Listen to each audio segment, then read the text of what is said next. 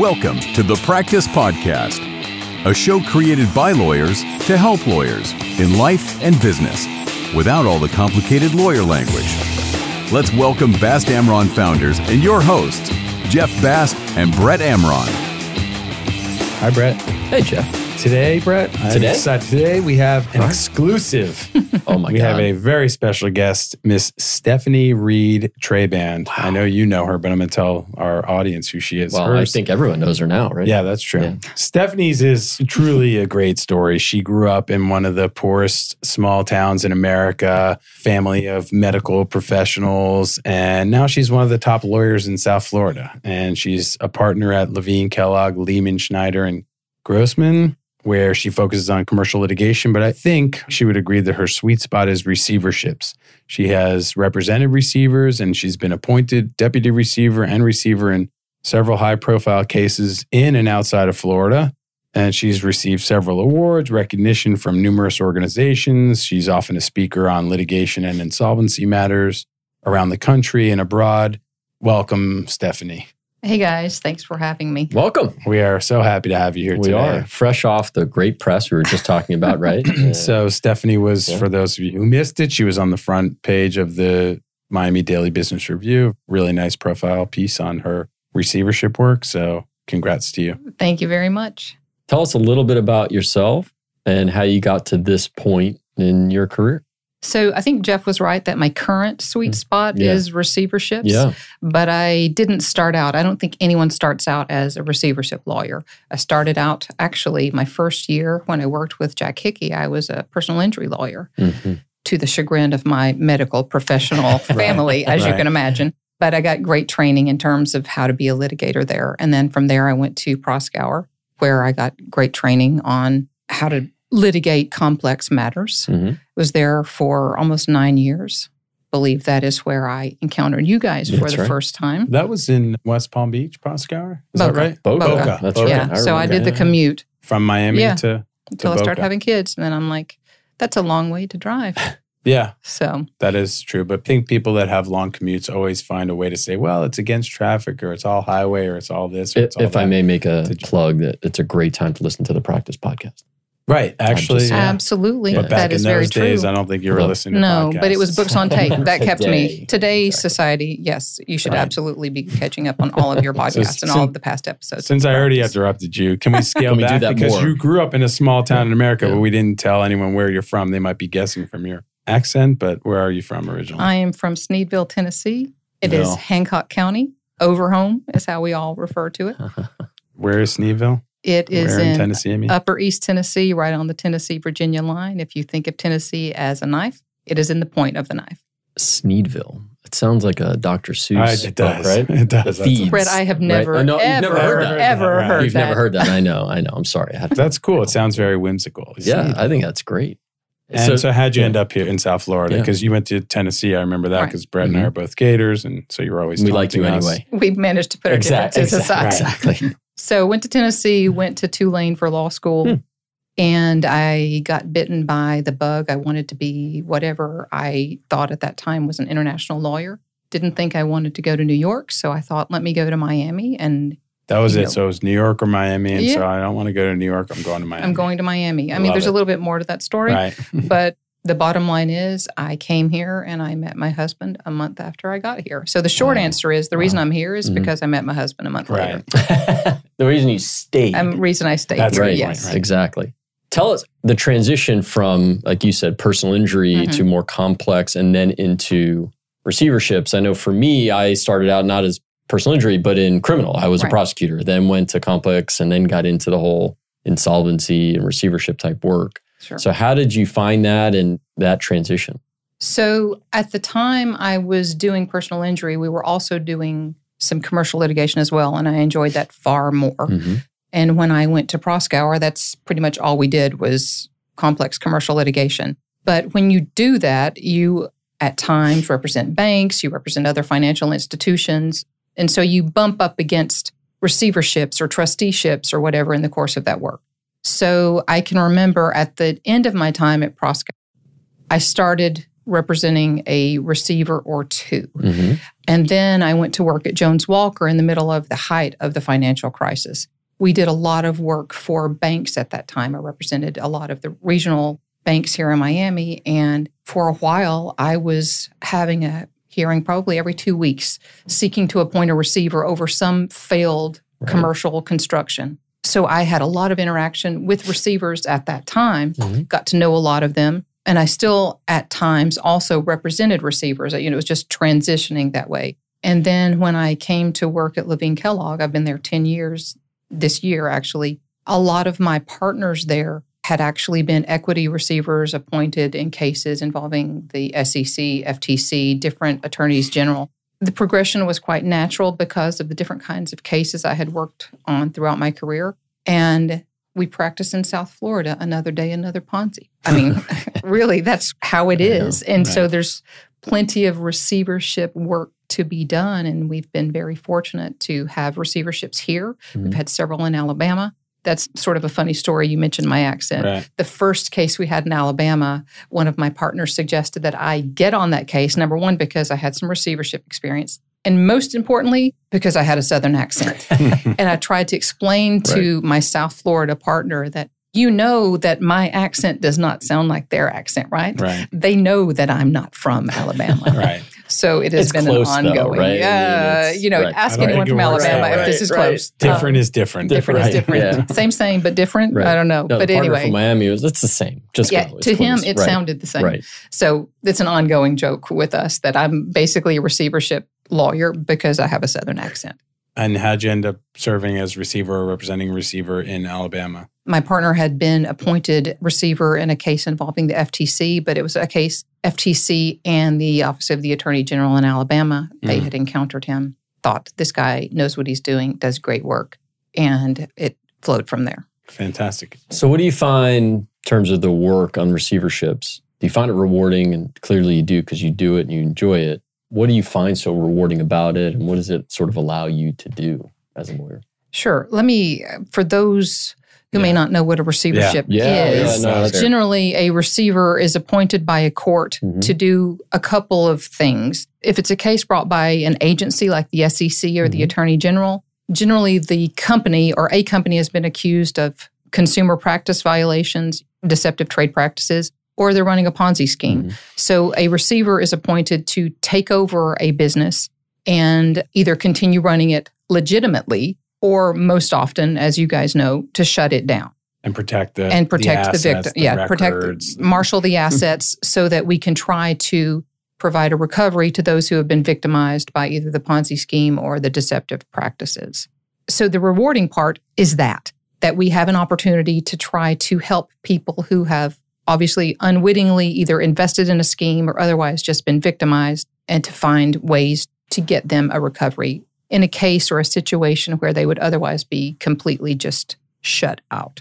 It's the notes we get from the investors and from the people who, you know, like in the case of my plumbing receivership in Alabama, just getting the thank you from the people who didn't expect to get anything after their house was completely destroyed from the plumbing work. Thank you so much. Just the simple, kind thank you yeah. is rewarding. For the most part, a lot of times you come in either as receiver or as counsel for receiver, and there's no money. It's all gone, right? right? And right. so the work you're doing, yes, I mean, obviously you benefit to the extent there's a recovery, but you're doing it without the ability to get paid a lot of times. Right.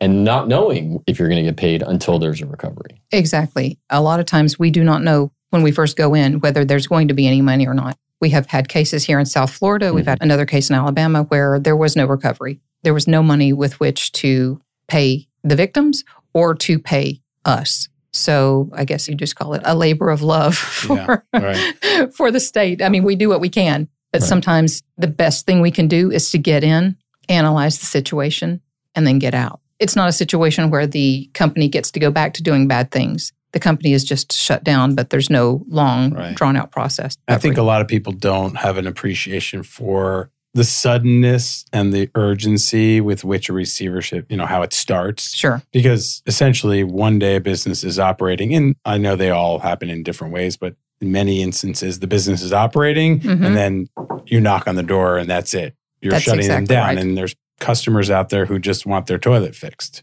And they're calling you going, well, who's going to put my toilet back together? Right. Or right. I ordered these goods, they're coming, Are they going right? to come? Right. Or, right. right.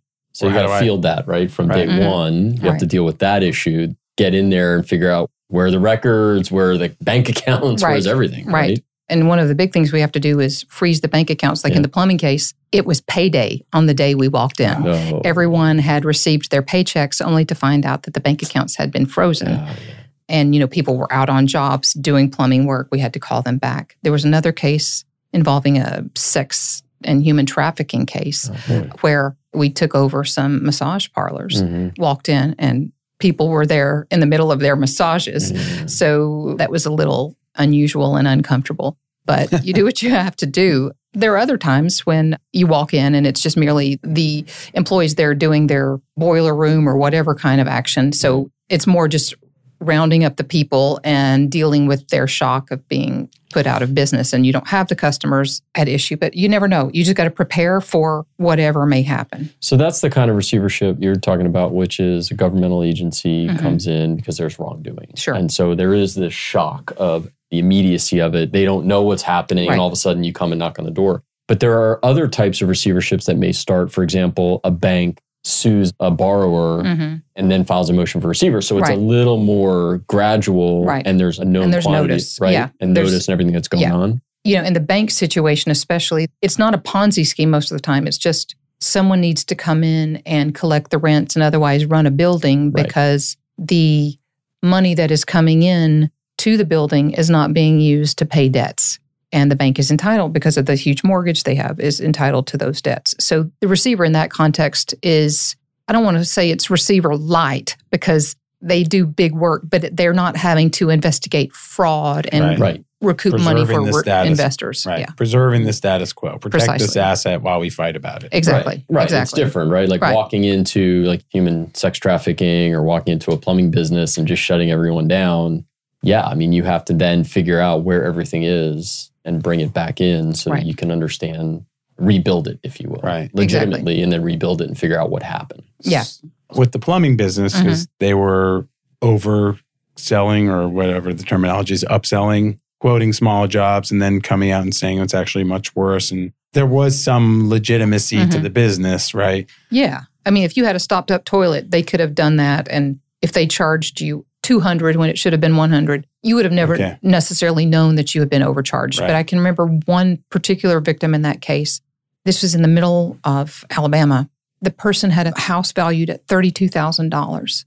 The plumbing work that she was told that had to be done on her house was at least eighteen thousand dollars. Oh my. And she was told if she didn't do it, her house would be condemned. She had two little kids. What's she going to do? She feels like she's over a barrel. And the way that happened is that they lured people into getting loans that they could not pay. Borrow the money to pay yeah. for this repair because yeah. exactly. it's necessary. That you have to get done. Oh, so it yeah. was bad. It's just the worst type of theft and wrongdoing on the people who are the least capable of bearing right. it. Because a woman like that in a rural area probably has a difficult time getting a plumber to come out in the first place, and they know it. They know we're the only right. game in town. They can charge what they want and take advantage. We have another one involving a diamond investment business. They preyed largely on people in Canada who had retired and, you know, were looking for a place to invest their money, mm-hmm. get a nice return, only to find out that they were victims of Ponzi schemes. And this is a case we're about to make a distribution on. People have had to come back out of retirement and go back to work because their entire retirement was lost in the Ponzi mm-hmm. scheme. You hear these stories and you're just thinking, how is it possible that, number one, there are so many bad people in this world, and number two, that they're able to do what they do and victimize so many people for so long? Right. I mean, kudos to the agencies when they come in and shut mm-hmm. them down, but it's sad. There just aren't enough agencies right. or agents, right? I mean, you mentioned South Florida as the Ponzi scheme capital. And by the way, we should explain what a Ponzi scheme is. I guess if you live in South Florida, you know what a Ponzi scheme is, but mm. maybe if you don't, what's a Ponzi scheme? A Ponzi scheme is basically where you use new money, new investments, money from incoming investors to pay the old investors. Right. Basically, it's a shell game. You're not actually investing the money and getting the returns from the money. You're robbing Peter to pay Paul. Right. And there's so many different variations yeah. of that. Usually, it's wrapped around or masked around some legitimate business. Sometimes. We've seen various you know, grocery diversions or life settlements. Usually they're presenting it as something and maybe they're buying that actual product and maybe they're not. You and know? Typically when you get into those, you start to look at what the offering is mm-hmm. and you sit back and you feel bad for the victims because they're looking at this going, yeah, I trust this person right. who's in front of me and they're telling me it's a solid investment and it's going to happen and I'm going to get paid fifty percent interest on my money. Right. Over two years or whatever it is. I'm going to earn... Or twenty, twenty-two, or whatever it is. Yeah. Sometimes they do it more legitimately mm-hmm. and they come closer to something right. that sounds right. But it's usually when we pull back the layers of the onion, right, on these mm-hmm. Ponzi schemes at their core, they're all the same. Right. They're promising these returns that they'll never achieve. And as long yeah. as they keep getting yeah. another investor, the yeah. other ones are they satisfied and they day. get yeah. the mm-hmm. new investors yeah. by... referring them to the old investors mm-hmm. who can say, yeah, I got my money back. I got this return. I made the investment. I got paid. Right. Yes, you got paid until, until the, the new one stopped coming. The faucet was turned off. Yeah. Right. And in today's society, I mean, you can drum up a website. You can drum up fake right. papers, mm-hmm. documents, and make it look all legit. I like the Rothstein case. They like had a completely right. false. We weren't involved orders. in that receivership, but yeah. yeah, completely false. So my advice to those who are listening yeah. is, if the investment sounds too good to be true, it's because it is. It is. Right. Yeah. And when you say you did your due diligence, due diligence is not just talking to someone else who invested. Right. Because that's typically what we hear. What do you mean I did due diligence? I know three other people who invested in this thing and got paid. Or I did it once and got paid the first two or three mm-hmm. times, and the fourth time I got bit. And if you're guaranteed a return, red flag. Right. right. And I use that in the context of actually legal advice. So I always tell clients, if you interact with somebody and they guarantee a result, run. Yeah. Run the other way. Amen. And so if somebody guarantees a return, run. Don't walk. Right. Run away because mm-hmm. it's not possible. I mean, that's a standard to live by, but it's very easy for us on this side right. when it's all fallen apart and we get to really peel back the layers and see it. It's easy for us to say that. But when you're sitting there across the table from somebody who perhaps you've known, you've trusted, mm-hmm. and they're selling you on this. Right. I mean, it's hard. And it, at its core, for some people, is it they just want to earn more money and sort of like the stock market's just too slow, too right. low, and let me try and earn some more money on this. Right, you know? Exactly. And we have the benefit of not only hindsight, but we have the benefit of our training.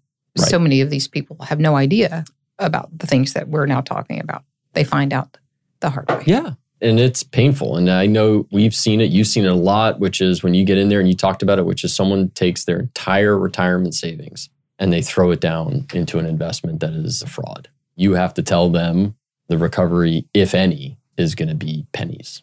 Usually exactly. on the dollar. And it's not even just, I invested one hundred thousand dollars. Right. In their mind, they had one hundred eighty thousand dollars mm-hmm. because they've been getting statements right. saying that their one hundred is now grown. And so it's not only did you not have one hundred eighty, you don't even have the one hundred right. that you gave. And then obviously the other side is those who receive distributions. Some of them are going to be targets of clawbacks right. where we represent a fiduciary and it's that fiduciary's job to bring some of that money back to create some equity. And that's a very painful conversation.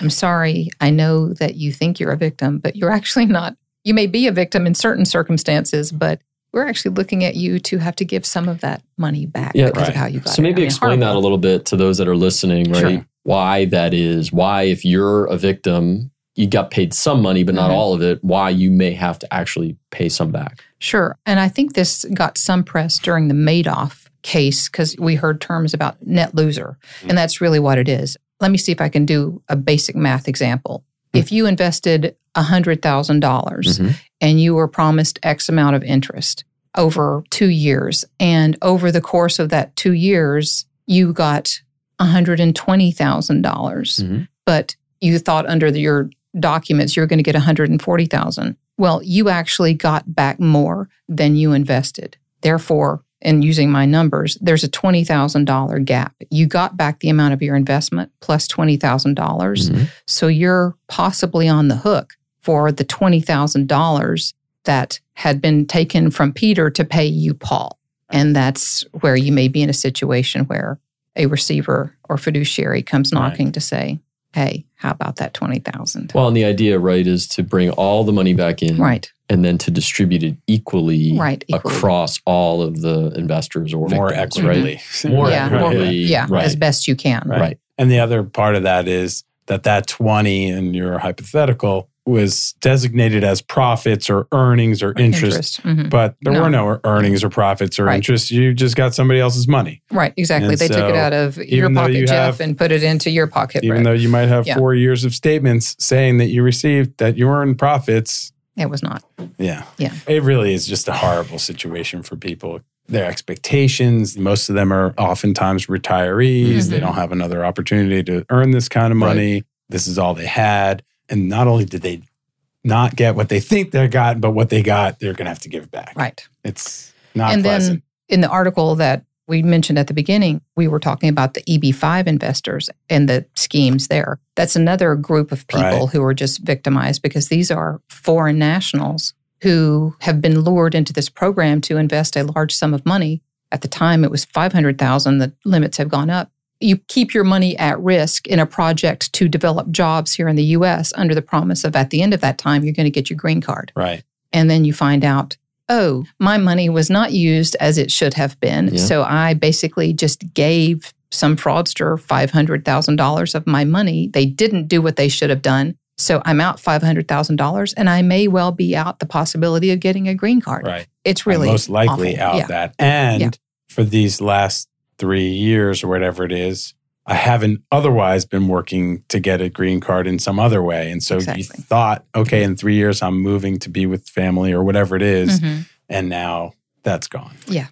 What advice would you have for practitioners out there or potential receivers or newer receivers that are coming up when they get the call? Like, how do you pre-prepare, as an example, to go to, let's say, the plumbing facility? Sure. You got to fly there, right? You got to knock on the door, mm-hmm. but you're not just going in cold, right. right? You're doing some prep work in order to make it more efficient and productive when you get there.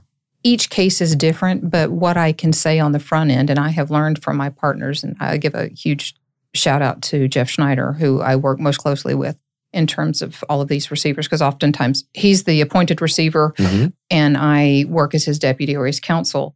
And I've also learned a lot from Michael Goldberg, who is the receiver yeah. in Jay Peak. I've learned a lot working with them. You basically do your due diligence on the front end. You've gotten the call before the entity knows it's happening, and you may or may not find out days in advance. You learn all you can about the company. Ideally, like in the plumbing situation or other ones, we go early. We do what I call do our recon missions.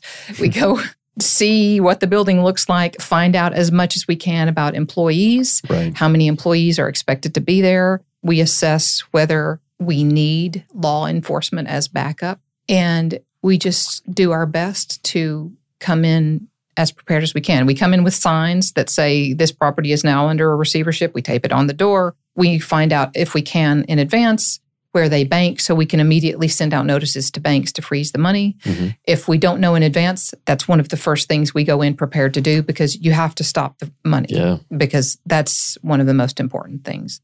I don't know if I can give advice other than that, yeah. other than perhaps talk to experienced receivers. Right. Yeah, there's so many components to it. So all the things you said, and then it's really so much more than lawyering, because there's an element of P R. You're having to communicate right. with employees, investors, vendors, lenders. There's so many constituents who are affected by these. Many of them, including employees, are innocent. They have no yeah. idea that they're involved in a fraud. No, they have no idea, because they're not the ones making the decision. Well, and it's the messaging when you get in there. You're talking mm-hmm. about the P R, right? It's yeah. the messaging to employees who may look at the owner as like, I've been working for this individual for forever. I don't understand what you're saying. Right. And then they're maybe a bit combative to you initially. Mm-hmm. And so there's part of that, right? Right, for sure. Yeah. It's a fascinating area. I mean, when you find out about these frauds, nobody wants to think that their job or their employer, right. who wants to second guess the source of their paycheck? Right. And the psychology of, you know, these right. scandals is really yeah. fascinating. I guess it would be interesting if you walked in and they all said, whew, thank God you're here, man. We knew. We were just waiting been for waiting. you to get here. Right. Yeah, you know, right. I, that would be interesting. Can we talk briefly about, we talked around all receivership and all your work, the article that we had alluded to, talked about your work on the Jay Peak, which you referred to as well with Michael Goldberg as receiver. Tell us a little bit about that case and what it was about and what ended up happening in the result and the great work that you did. Sure. So this was an E B five fraud. Investors, largely from China, mm-hmm. although from other countries, invested in what they thought was an expansion of an existing ski resort in Vermont. You think, okay, you're in Miami. What's the connection here? The connection was one of the principals, Ariel Quiros, was located here in Miami. Mm-hmm. His office was here in Miami. So these people invested their money thinking they were going to get a green card. Their money was diverted in multiple ways. We could spend the entire time talking about where right. that money went, but right. just know that it didn't go where it should have gone, even though thankfully in this case, some of the money right. at least went to the project. There was a ski resort. There was, there a, ski was, resort. was a ski there resort. There is a functioning right. ski resort. Right. So there is a functioning asset that has money. So that um, resulted in green cards being issued or? It's a nuanced okay. answer. Okay. There were multiple stages there. So in that case, we have the ski resort, which is, I think, one of the last few remaining assets of the receivership. But we looked at it. I was involved in what we call the takedown, which is taking over the local office. Mm. So I was going to Mister Quiros' office here. I led the team there. But once we've taken over, and this is where Mister Goldberg was the receiver, other members of the team were in Vermont and they went into the hotel and took over operations there. We then look at targets who helped facilitate this fraud. I'm not saying anything that's not been made public because every time you enter into a settlement with a receiver, it has to receive court approval. Right. So we went after several financial institutions who we believed were complicit in the fraud. They denied all liability. And after some fighting, if you will, in court, we have reached settlements with a number of those. One of those was Raymond James. Huge settlement, over one hundred million dollars. Other banking institutions in varying levels, four million dollars. Some attorneys were involved. That total settlement was eight million dollars. So we were fortunate in this case to be able to go after several large, I'm going to call them targets, yeah. that had money. You know, we talked about the cases where there are no assets and no potential targets. Here, we were able to go after several and get some recoveries that are turning into nice recoveries for the victims. One settlement was, I think, thirty-five million dollars with a law firm.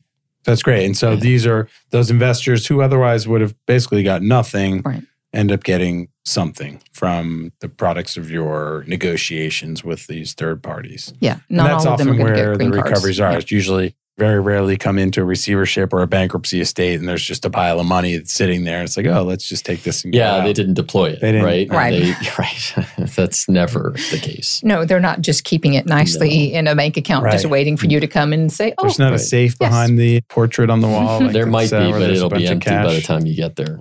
That's, there's not that, going to be anything in it, right? True. Exactly. Well, Stephanie, this has been fun. We didn't even touch on all your stories, but there's just so many. Maybe we'll have you back for another visit. We can definitely do a to be continued. For yeah. sure. Yeah, we'd like that. If you enjoyed this episode, please give us a five-star review, follow us, share the show with your friends and family and your enemies and anyone you know. Frenemies. Share it. Just share it. Spread it out. Spread the word. Practice podcast. And we'll see you next time. Thanks, Stephanie. Thank you, guys. Thank you, Nelson. For more information on this show and other resources, visit Bast Amron dot com and connect with us on LinkedIn, Facebook, and Instagram at Bast Amron.